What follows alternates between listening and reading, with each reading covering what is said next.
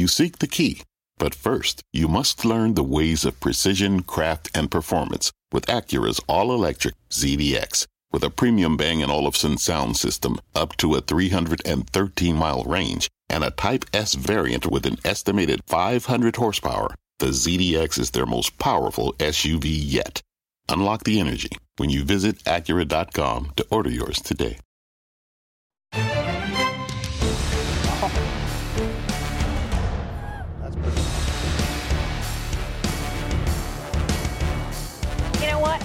America is beautiful, and so is its stock market. It's a day for the history books as it is now official. This is the greatest bull market run ever. With no drop of 20% or more since the lows in March of 2009, the S&P 500 is up a whopping 300%. That means more money for pensions, your retirement, your pocket, and of course, your online brokerage account. But as we rejoice in the riches of capitalism, two very important questions remain. Just how long can this bull run last, and what do you buy at these historic highs? Pete Najarian, what do you say? Well, I think that there are three points that I'd like to bring up right out of the gate. And I, that is that I think we're about two outs in the seventh inning right now. So I think we're actually getting very close. I think Mike Wilson sat here many times from Morgan Stanley talking about we are going to see some sort of a pullback. And when we do, you're going to want to be able to buy that pullback because it's not going to last very long. So I tend to agree with him because I'm not negative on the market. I tend to be more bullish than bearish. And I love what we've seen in earnings season.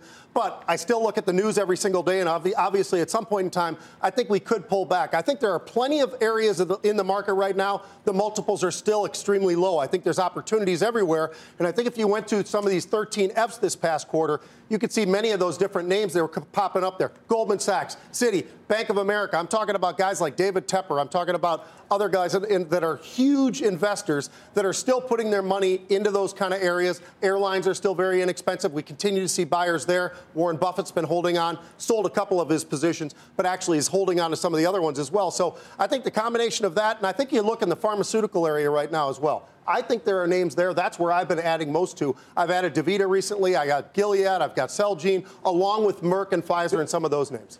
The, the, the, problem, uh, the problem with that, in addition to a football player giving you a baseball metaphor, by the way, um, fantastic work, Pete. No, I, I, think a lot of the stuff that's been somewhat cheap has been cheap and stayed cheap. And, and I think the dilemma investors have here is the stuff that's really ridden, or, or that which you've ridden in the horse, whether it's big cap tech, whether it's some of actually the consumer names. By the way, consumers outperformed triple Qs by about a thousand basis points in the last 12 calendar months. So you've really outperformed there. But but the cheap stuff like banks um, and you know, stuff that frankly I, I, actually think should outperform too, Pete. And, and, ultimately, the question for investors is what's the catalyst? Because banks, frankly, have underperformed the S&P. I know Dan's got a view on this yeah. by seven or eight percent since the markets really hit that turbulent moment, and they haven't well, really shaken off the rust. Let, us talk cheap for a second here, because cheap is actually some of the most economically sensitive and cyclical uh, groups. And, and, you're talking about banks, like you said, the XLF has not made a new high. Your Goldman Sachs is down 13 percent from its 52-week highs. Make Look at point. GM; it's down 20 percent from its 52 52 week highs. That's horrible. The home builders, these are all cheap, right? Yep. Like they act atrociously. Yes. You know, I, I mean, so you're looking at, and then, and then let's get to emerging markets because to me, I don't think we're going to have a situation. We spent a whole show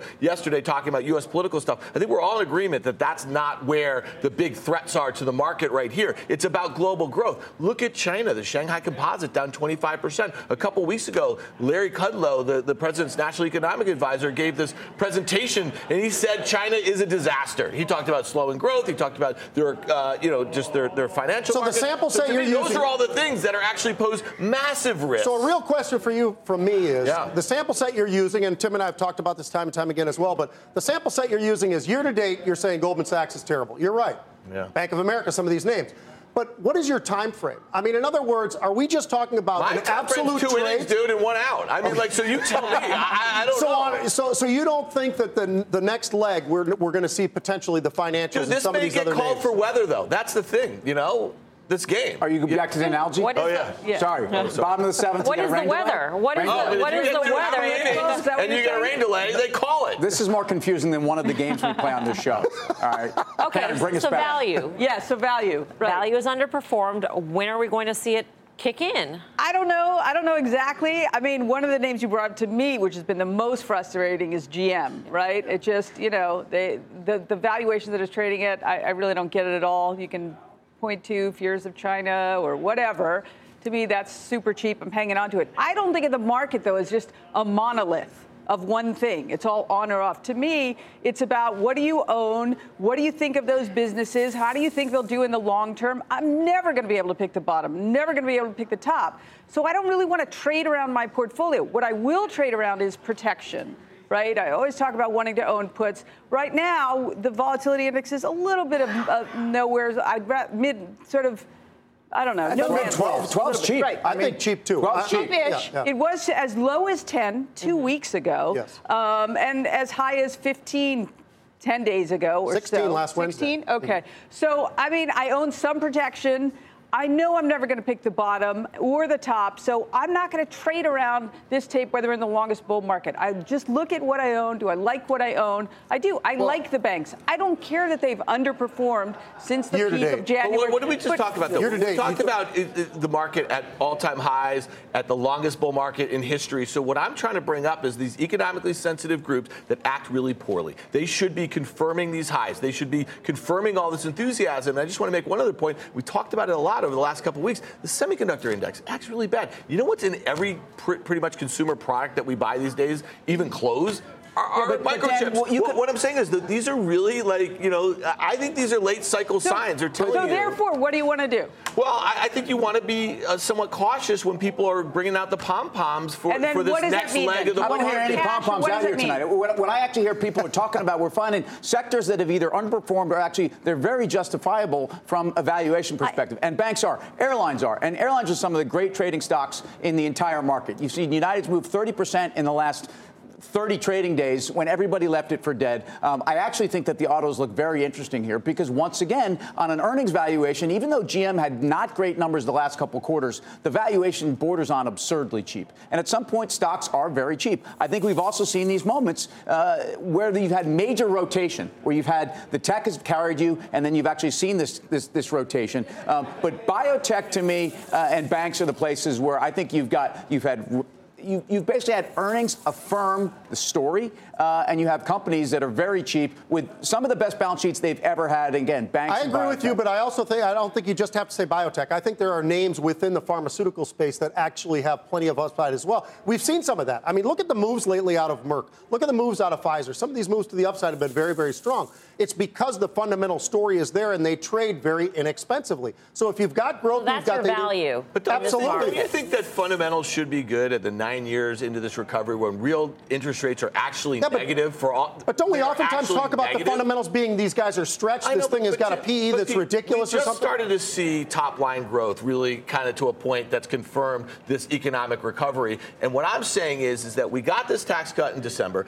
Everybody was telling us, economists, that you're not going to see really the benefits of this from a consumer standpoint for six to nine months. I think we're starting to see that. We've seen that in a lot of retail earnings, yeah. but that doesn't mean consumers that, been on fire. But that for a long time. Okay, that's what I'm saying. But that doesn't mean that going forward. We just saw a consumer confidence miss um, in this last print a couple weeks ago. We saw our average hourly earnings adjusted for inflation are actually negative in July. It's the lowest print in like six years. So what, what I'm saying is a lot of what we're seeing in the markets might be backward looking from an economic standpoint. Well, I'll tell you what. It, to, to the point that you bring up average hourly earnings, I, I think that's the biggest risk, and it's that they're going higher. Um, Fed minutes were out today, and if you want to know where the risks are, it's it's with liquidity being removed from markets. It's with the Fed, it's with the European central banks, and it's with global macro forces that I think are really outside of, of the impact of this economy. And I think the U.S. economy has been very resilient. It it's been resilient be with resilient, negative, but the Fed with, is going to continue negative real interest rates, guys. So it past cycles at this point, we've had Fed funds at five or six percent. So we're talking about an, almost an inverted yield curve, and we're talking about negative real interest rates. So to me, it's totally different this time. And all those other arguments about other uh, other cycles, you can throw them right out the window. All right. Let's take a pause here in the discussion. Our next guest says, thank President Trump and his corporate tax cuts for this massive bull run. Let's bring in Nobel laureate, Yale professor Robert Shiller. Welcome back to the show, Professor. My pleasure. So, what happens uh, after the initial sort of absorption and, and uh, processing of, of the tax cuts to the economy? Does it get tougher? Is that the best of it? Well, tax cuts are one of many factors that affects markets, and uh, so we're just starting to see the effects of the tax cuts. But I think it's affected the psychology of the markets. People uh, are not mostly calculating what the corporate profits tax will be they're thinking Donald Trump is president. It's a new era. He's an inspirational speaker. He's the first U.S. president who has a history as a motivational speaker. So I think this market rally is, is a complex interaction of psychology and uh, free market economics. So, how would you assess this bull run, Professor? I mean, all day long on CNBC, we've been saying, you know, what what brings this to to an end, if you will, and how how much longer right. has it has it to go? What's your view? Yeah. So now I think that uh, th- that we've set a record on length of bull markets. Uh, that has to be for most investors a worrisome sign uh, because we've had many we've had 13 bull markets I think since the around 1930. Uh, and this is the longest one, well, by a day, apparently. Uh, so it, uh, the, the question in my mind is how uh, much are people paying attention to this? All over the news.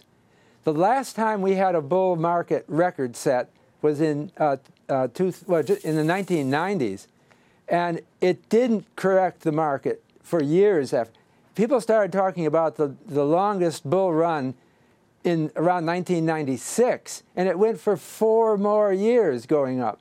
So my suspicion is that this news is not so dramatic, and it's not going to change the probability of a correction by a whole lot. But I could be wrong about that. But you think of, I mean, it sounds like you think the market will still go high, but there could be many more years of gains for this market before this bull run ends. Yeah, so it was around 1996 that people started to worry about the longest bull market being a negative indicator.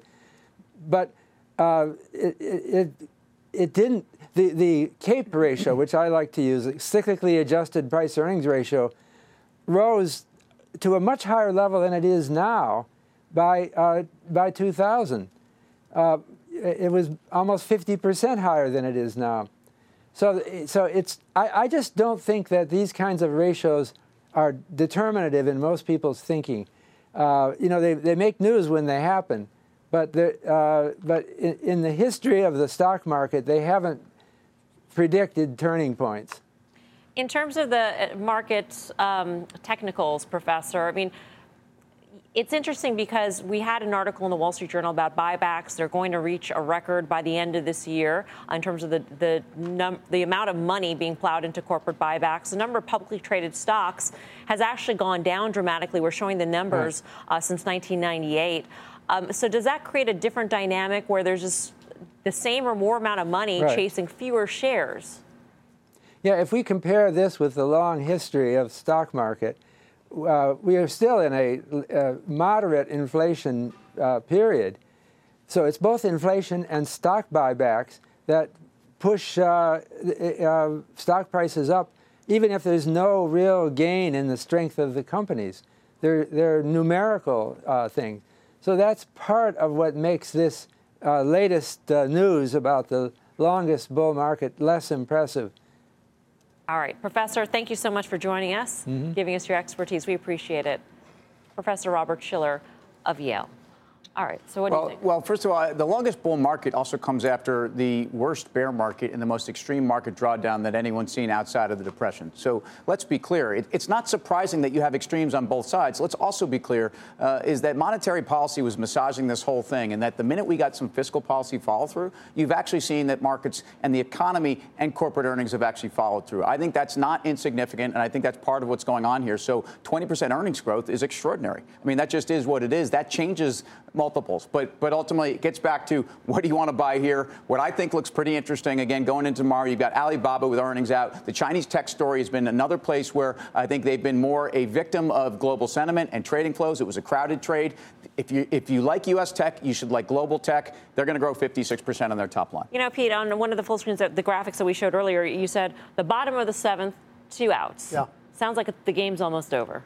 Well, when you say over, I, I just mean that I think we are set setting ourselves up for some sort of a pullback. And, and that's where I bring in the Mike Wilson idea that yeah. I think we do get a pullback, we get some readjustment, and then all of a sudden I think we're off to races once again as well. I'll give you one other example of growth versus value, though. How about Procter & Gamble trading at an 18 PE with 31 billion in debt And meanwhile, you look over at something like Facebook that has zero debt. They've got 40 plus billion of cash, and they traded at 20 PE. I mean, people want to say which one's growth and which one's value. I'll tell you what, Facebook's value and growth. So I think there are names out there that you can find in a market that makes it very, very difficult sometimes to find the names. All right, coming up, oil getting a boost as the Saudis say, hey, you know what? We'll keep that oil money after all. Maybe not go ahead with the Aramco IPO. Is this a sign of that the oil market is going higher? Plus, it's a social cleanup. Facebook and Twitter suspending hundreds of accounts, but is it enough to win back the trust of investors? Tech legend Roger McNamee will be here. And later, it's trader versus trader. Dan Nathan and Pete Najarian go head to head on one soaring retail stock. You won't want to miss it. There could be blood. Scary. We are live from Times Square in New York City. Much more fast right after this. Electricity, a big idea that's inspired countless new ones. From powering the light bulb to virtually powering our entire lives. 30 years ago, State Street launched the SPDR S&P 500 ETF, SPY. A big idea that inspired the world to invest differently and still does. What can you do with SPY? Before investing, consider the fund's investment objectives, risks, charges, and expenses. Visit ssga.com for a prospectus containing this and other information. Read it carefully before investing. SPY is subject to risks similar to those of stocks. All ETFs are subject to risk, including possible loss of principal. Alps Distributors, Inc. Distributor.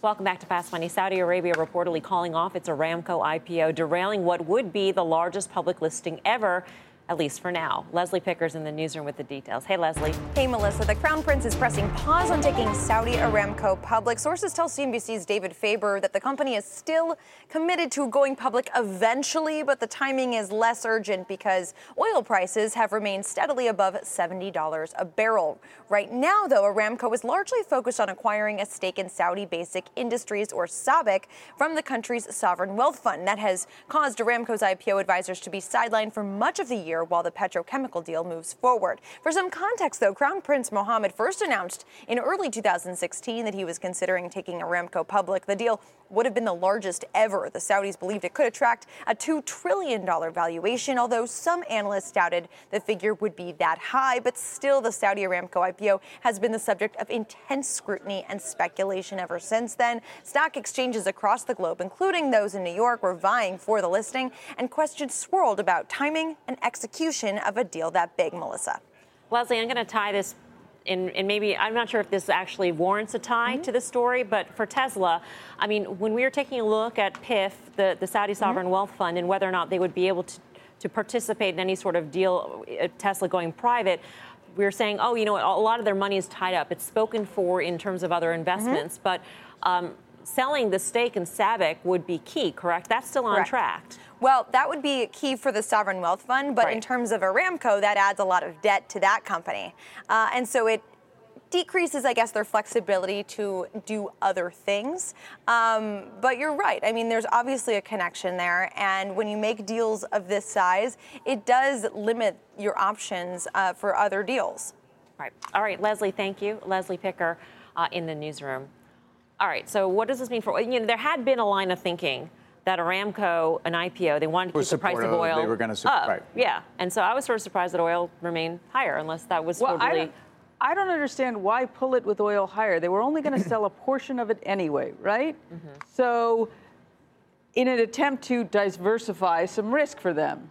So I don't understand. They're sort of doubling down now on oil by not selling a stake? What else is really going? Well, I, it doesn't quite make sense to think? me. It would seem like a decent time to do it. it. Look, it's a great time if, if cyclically what you're doing was trying to diversify your risk. I, I, think what they found and what this happens with a lot of people is, is I'm not sure they want to be a public company. I, am not sure they want to go through the listing process and have to deal with all the disclosures. Frankly, I, I don't think they do at all. I also think that this news was in the market three months ago. So I don't think this was a huge surprise. What's driving the price of oil right now, and by the way, very positive technical trading in terms of the tape on oil, you got above the 50 for the first time in a long time after bouncing off the 200. That was important. But it's the dollar. I mean, the, the dollar's two and a half percent weaker uh, over the last you know couple weeks. That's very important for commodities. Uh, I think the Iran rhetoric continues to heat up, and again, there's this war of words going on between the president and, and their oil minister and the U.S. selling strategic reserves. Iran saying oil prices are going higher, and they probably will be. Is this a inherently a bullish sign for oil stocks for a big oil company say, you know, we're going to hold on to our stake. We're not going to sell I would think here. so. I would think so. I mean, I, I, actually am exposed, so I guess I'm not just thinking so. I'm investing like as if I think Yeah. that's going to happen. And I hope you're right about this Yeah. direction you're talking about. We actually, I added to uh, a position today, Schlumberger, as just one of the names that I've added to with Chevron and Exxon and a couple other names. out Worst there. looking stock uh, chart in the whole market. It's the worst So chart. one thing that's really interesting. You know, a lot of charts He at the bottom. bought. Can we get a split just bought. screen? Pull up the, Can pull I just make a quick pull statement? Five-year slide. There's a lot of charts at the bottom of the ocean. Oh, that's just an old this line, is, just it's so a you piece know. of junk. Yeah. So, so one, one thing piece that's interesting junk. that he mentioned. Pull up a five-year. haven't even gone toe to toe yet. I know, this is not even the oh, debate. Oh, he's just getting it ready. So Heat it up. Wait, hold on. The dollar's really interesting. So when guys, when ZIRP, QE, all that stuff started to end, right? 2014, 15, the dollar started to rally, and what did oil do? It got cut in half. I mean, it really got cut in half. So you're talking about a couple percent move pullback in the dollar right now. If that thing were to get back above 100, I have to think that, Oh, I that, agree. that oil could be in for a hurt. So are you And- talking but why- oil or but what- Schlumberger? but no, but what's interesting, curious. no, I'm You're just talking commenting dollar. on your slum. whatever. Um, but what's interesting about the comment that they don't see oil high enough, that's why they're pulling the deal. It seems like at that- 68 bucks, That's not what's going on. Get it going. That can't be what's going That's on. not they going on. said. I- no, but why that's not the deal. We know that's all not that the stuff deal. about how difficult it is for the the public was true when they were contemplating it, and when you really need to get a deal done because the markets have moved a lot. Right. It's really, really hard to just get that going from zero.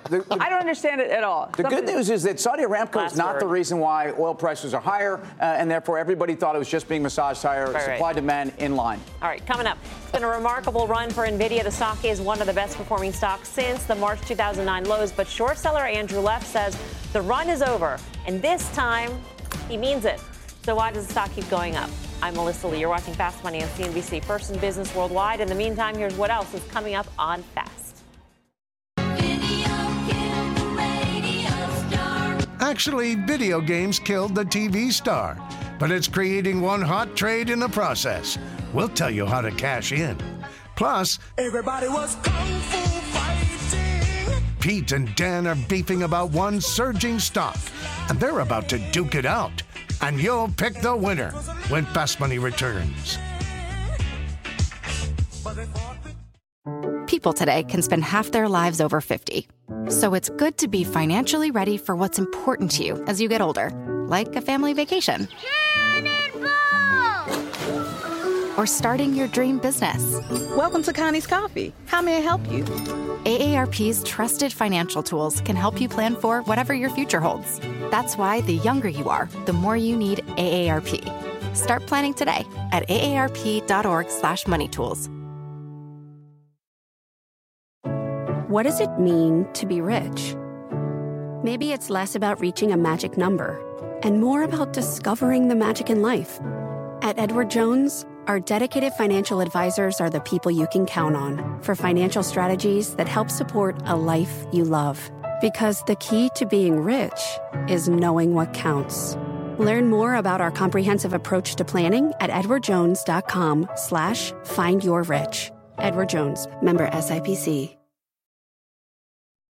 Welcome back to Fast Money. Looks like social media companies are cleaning house. Facebook and Twitter removing hundreds of accounts across their platforms. Julie Boorstin's in Los Angeles with more on this story. Julia.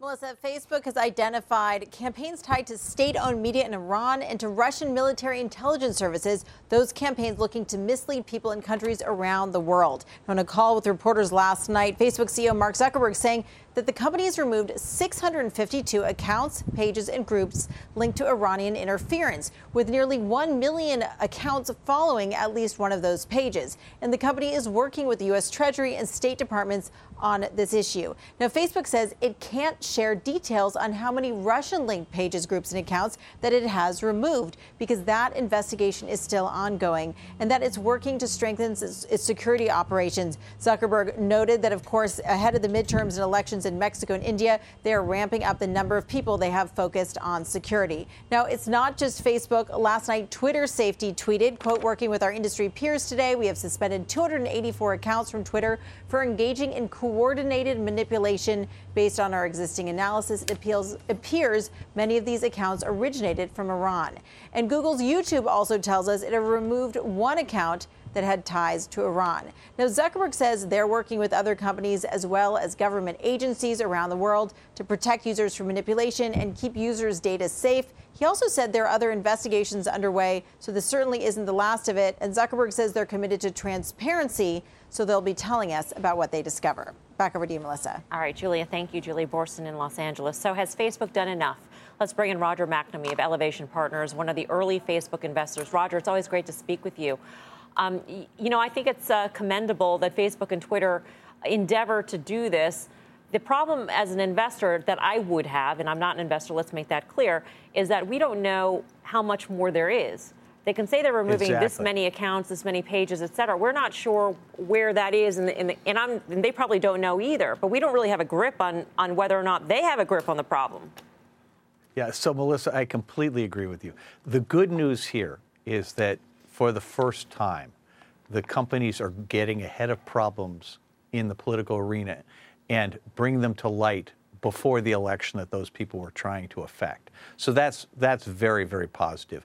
But I'm afraid, and I don't know this, but I think this is likely that the number of bad pages and accounts that are out there are a little bit like cockroaches. That when you kill one of them, you know you haven't solved the problem. That somewhere hiding out, there are going to be hundreds more. And I'm sure that that's true here.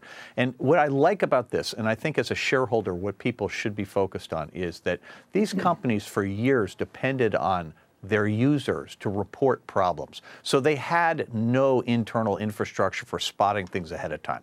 And they're just beginning to do that for the first time. And I think this is a positive sign because in this one occasion, it absolutely worked. Now, to be clear, FireEye, which is in a security firm, uh, contributed to this as well. And so they, you know, they've still got the training wheels on, but we are trusting as a country, we're trusting our midterm elections to Facebook, YouTube, Google, and uh, and to uh, Twitter. And that I think is not something anybody should feel comfortable about yet. Not because those companies don't mean well, but simply because this is a really hard problem, Right. and they're just beginning to get their arms around it. So, Roger, you mentioned um, that you're a Facebook investor. I know that, or I understand that you, Yeah. you have sold shares. Um, at this point, going into the midterm election, since that is a concern of yours, would you be looking or more inclined to sell more shares ahead of the midterms? Since you Yeah, think this is Melissa, a it's a great, problem. It's a great, it's a great question. I actually have turned over my position uh, to the money manager who uh, works with my assets, so I don't get involved in the decisions any longer because I've been in, you know, in an act, uh, essentially an activist trying to campaign to have better control of social media. So I, I don't have any idea what's going to happen. I have no personal interaction with it.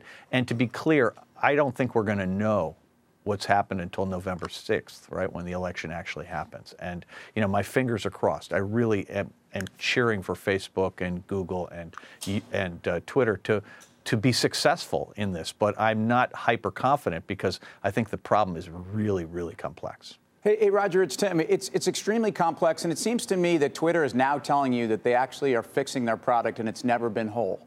Uh, and as a shareholder, that would bother me, uh, especially because I don't get the sense that management really knows how to fix it. And when your core product is data, um, this seems like a major problem.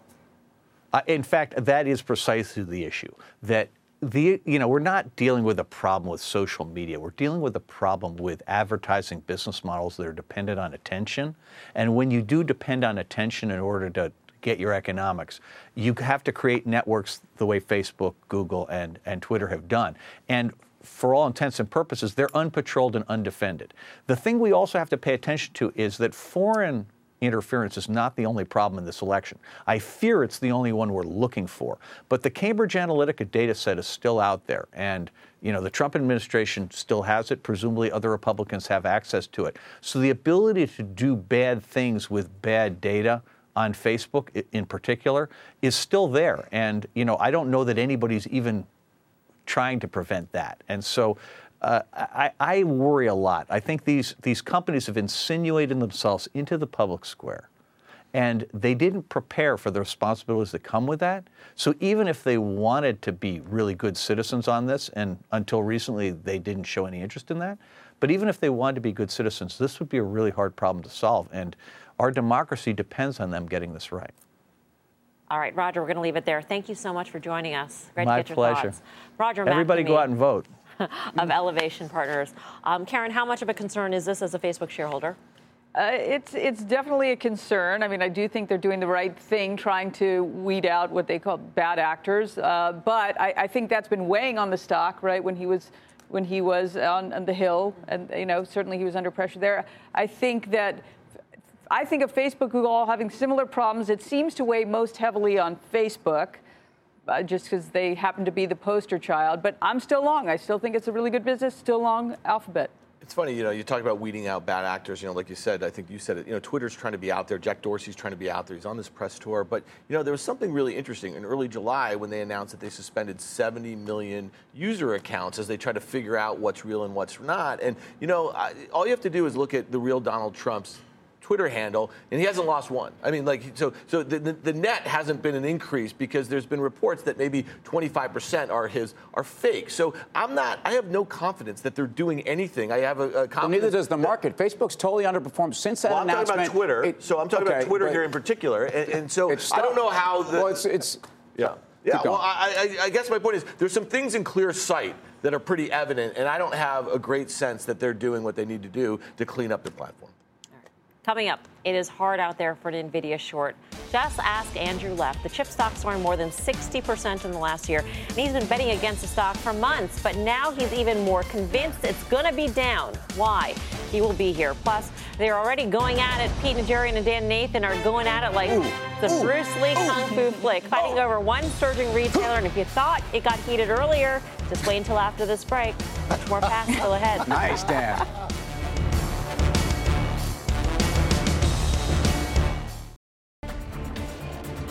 Welcome back to Fast Money. I'm Leslie Picker. We have an earnings alert on L Brands, the parent company of Victoria's Secret and uh, Bath and Body Works, reporting EPS that beat estimates by about two cents per share. Comps and revenue have already been reported, but the stock is down, as you can see there, more than 5% in after hours trading, thanks to uh, cutting its full year guidance as well as very weak Q3 guidance, also announcing the departure of the CEO of Victoria's Secret, Pink. Melissa, back over to you. All right, Leslie, thank you. Leslie Picker. Um, Karen, what do you make? This is a retailer that's had a lot of problems in terms of executing and figuring out what the consumer For actually wants time. to buy Right, and how at to- a high price, price, price point. Yes, I've been sort of intrigued by it. I don't own it. I think that it's bad to miss, to, to beat, and then lower your guidance, right? Something, because that's telling you the back half of the year isn't really good. I'm intrigued, but I'm not going to buy it. Certainly not tomorrow. I want to see how it shakes out. Well, it was a very different story for Target. CEO Brian Cornell talking about the long-term growth of the retailer earlier today on CNBC. I think you're seeing winners and losers, losers right now in retail. Mm-hmm. We took a path that said we're going to invest in the long term. And several years ago, we decided we're going to invest in our stores, invest in our brands, invest in our team, and invest in new fulfillment capabilities. And those are starting to mature. They're now at scale. And you're seeing the reaction from the consumer and our guest. And those showed up in our recent earnings report. The stock surging to a fresh all-time high, and longtime Fast Money fans know our traders Pete and Dan have been bullish on the bullseye for quite some time. I like Target. I think it's too cheap. You can see where it's kind of been holding down in here. It almost hit those levels before when it pulled back. We didn't have to hit those levels, but you're starting to see a little bit of a perk right now. I like what we're seeing. I think this stock's going to get up towards 70 once again. The CEO said they are accelerating their $7 billion three year investment plan. And if this company starts to see benefits from that, I think you see a stock moving back above 80 and back towards those prior highs over the next six months or so. Great call, guys. Target and rally mode since Pete pitched it way back in November continued to rise after Dan's call in March. So, what do they think of the stock now? It is time to introduce our newest segment, Trader versus Trader. Okay, here's how it's going to work. Pete and Dan are going are over at the plasma. They will each have 30 seconds on the clock to state their case. The traders on the desk will then vote. So, Pete, you are up first. Well, first of all, as usual, Dan's a little bit late on this trade, and actually he's going to jump out of this thing a little bit early. I mean, that's part of the problem. This is a company, it's a long term fix, right? And Dan talked about three years at least that they were going to go through this. $7 billion they're willing to spend to go with all four points of the focus of Brian Cornell. I think they're executing absolutely perfectly, and they continue to over the next couple of quarters. If the economy stays strong, this is a company that continues to go higher. I think it's a $100 stock. Bank of America today agrees. I think this breaks through 90. You got 10% move from there. Call it 99, maybe $100 a share. There you go. Six seconds on the clock, but Dan, it's your turn. Uh, yeah, so I agree with everything you just said. And there's a company that is executing. They laid out this plan. The, the stock was massively underperforming for a good part of 2017. And like Pete said, it was cheap. So I kind of picked up the baton at 71. good. Yeah, well, really nice, right? But, like but here's the thing. meet. We had this breakout here. The news is out. I think sentiment is overly optimistic about retailers. We've had a lot of great stories here. We've had the tailwinds of consumer spending. But at this point, I think when you see results that are corresponding with some of the things we're doing, you can kind of take a pause. I think we have a chart right here. I think this is kind of really important when I think about this. We got to that prior high. It did break out. My line kind of stinks here. But the thing is, it actually gave back a good bit of today's gap here. I think this stock's going to consolidate. I think there's kind of better opportunities here. You're talking about a 10% rally from here. 30 I- seconds goes by real fast. He's gone way over I just, listen, no, I'm not telling us. I'm Here's not saying where we're gonna cut if you this thing bought down. at 71, you have Right. 20% gain. Yeah. You take some yeah, profit. that's fantastic. I mean, Maybe you need to take some physically profit. separate you guys. Hey, let me just say this. Here's the thing that you don't understand. You know what the PE is right you now? guys didn't know that You know I'm what the actually PE is bigger right than now? him. Oh yeah, guys re- didn't oh, know that. really? You didn't know Hey, that, did you? You know what the PE is right now? PE is 15. You know what Walmart is? Everybody I fell in need a love the darling Walmart. Stop Walmart talking. trades at a 20 Stop plus. This is Thank ridiculous. You. A lot of jostling. Buzzer, I know. Somebody is going to get hurt here. There's a lot Time to vote on the the bottom desk. Time to vote on the zip it. Tim. I tell you what. I'm a buyer. I I think ultimately the valuation here is still very defendable. It's a company that, yes, the consumers at their back. They've made major investments in their digital business, and that's now a meaningful part of the business. I think the margins may suffer a little bit, but I'd stay there. Karen? I agree. I'm with Pete. Wow. I think you stay with it. You're just starting to get the momentum going. I think could it trade lower, of course, but stay with it for the longer term. All right, well, the desk has spoken. Two buys here. Stick with Pete. But whose side are you out there on? Pete's or Dan's? Head to Twitter right now Oh, and vote. We will reveal Oh. the results later on in the show. Much more Fast Money still ahead.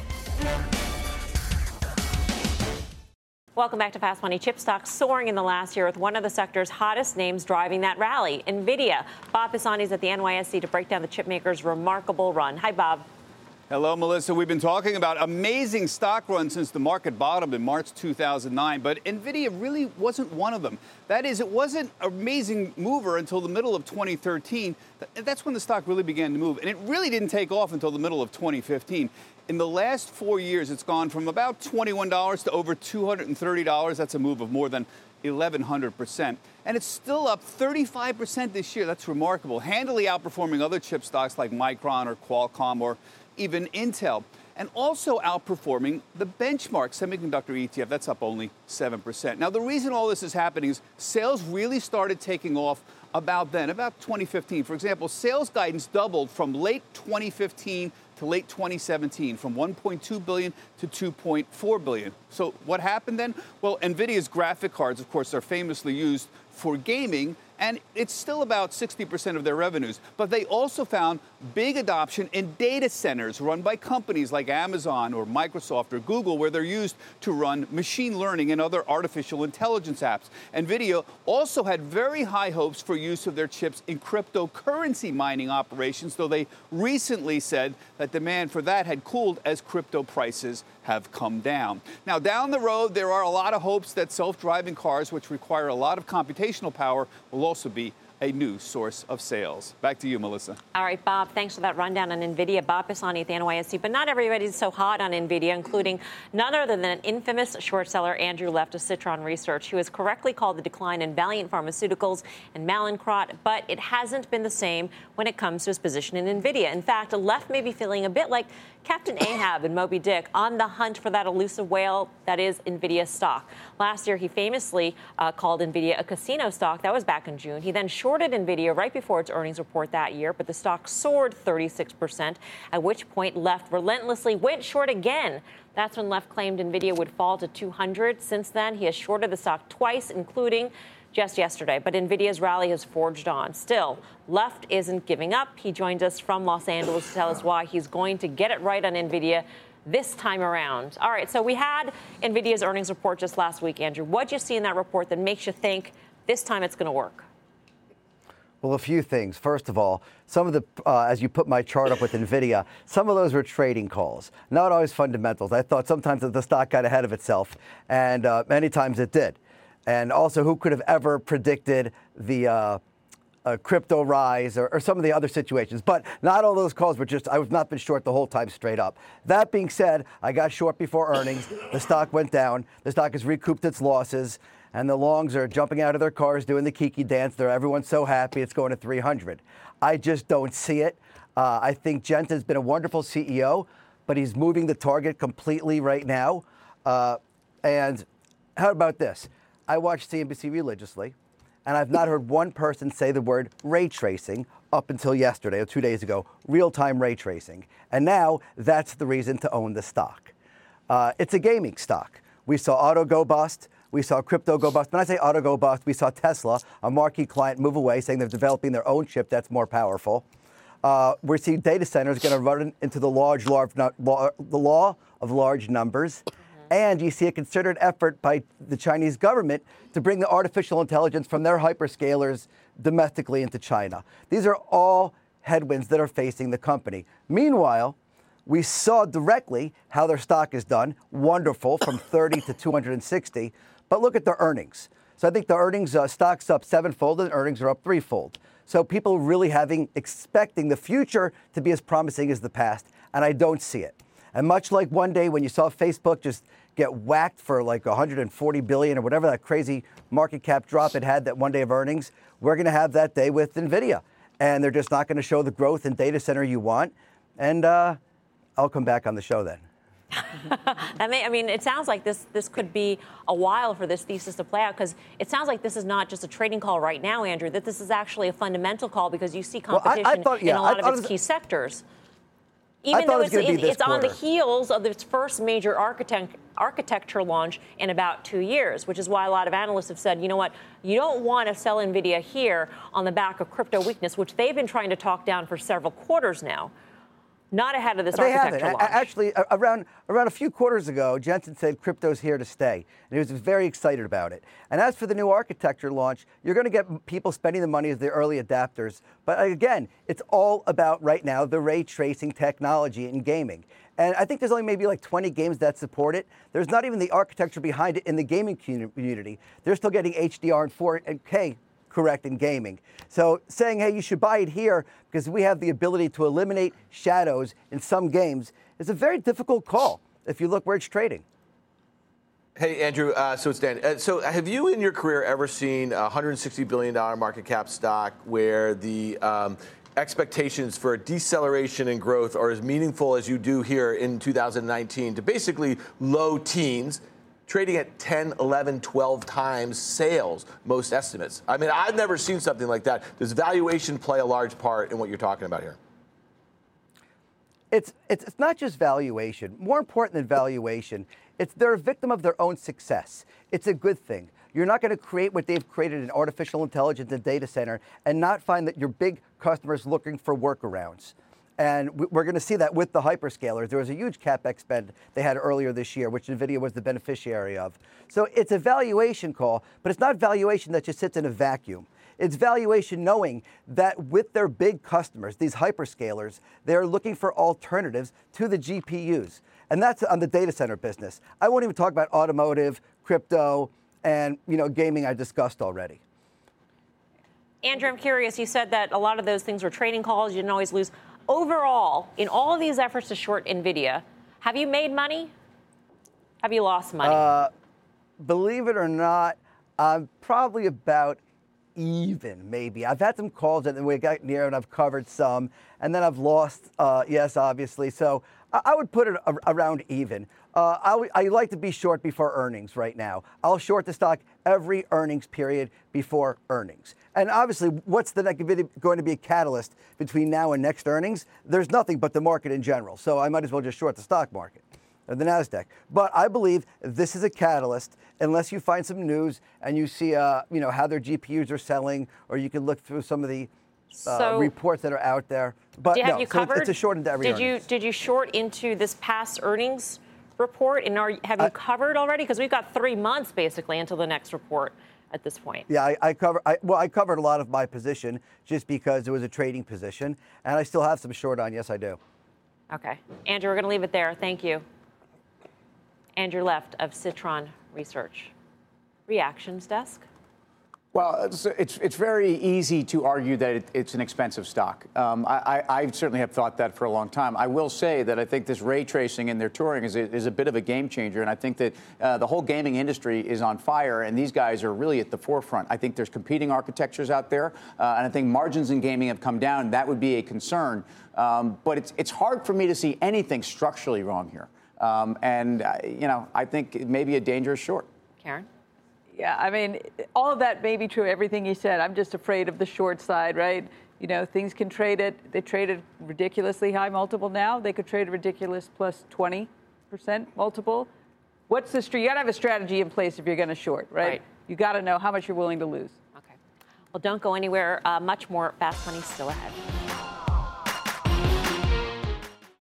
Welcome back to Fast. A big weekend for esports coming up as the first NBA 2K League finals take place in New York. And the options market was implying some interesting moves for one of the video game stocks. Stan, what'd you see? Yeah, in EA and uh, Electronic Arts, and you know there was a lot of upside call volume for months. I know Pete's been talking about it, but today, you know, when call volume was hot, five times average daily volume, it looked like a lot of traders were selling out of upside calls, even out as far as November. The largest trade that caught my eye was a seller of 3,000 of the November 150 calls at $1.44. Those look closing. That was versus the open interest there. And I have a one-year chart here, which is kind of interesting when you think about it. This stock has come in about 15% from those all-time highs made in July. It's sitting right on that uptrend. To me, it's a level it probably should hold there. But this is one I like here. So I suspect these traders are selling out of longer dated ones, looking to buy closer dated ones to the money. I know you saw this action, Pete. What'd you make of it? I did, and the, where we've seen a lot of action actually is all the way out in January. The 135 strike has been huge. I mean, the open interest out there, I think, is over 70,000 options now. So I actually own this stock, and I'm selling calls against the position there. I like what they're doing, and this is a, this is a spot. I'm not a gamer, but I want to be involved in this whole world of what I'm seeing from the stock perspective. All right, for more options action, check out the full show Friday, 5:30 p.m. Eastern Time. Up next, final trades.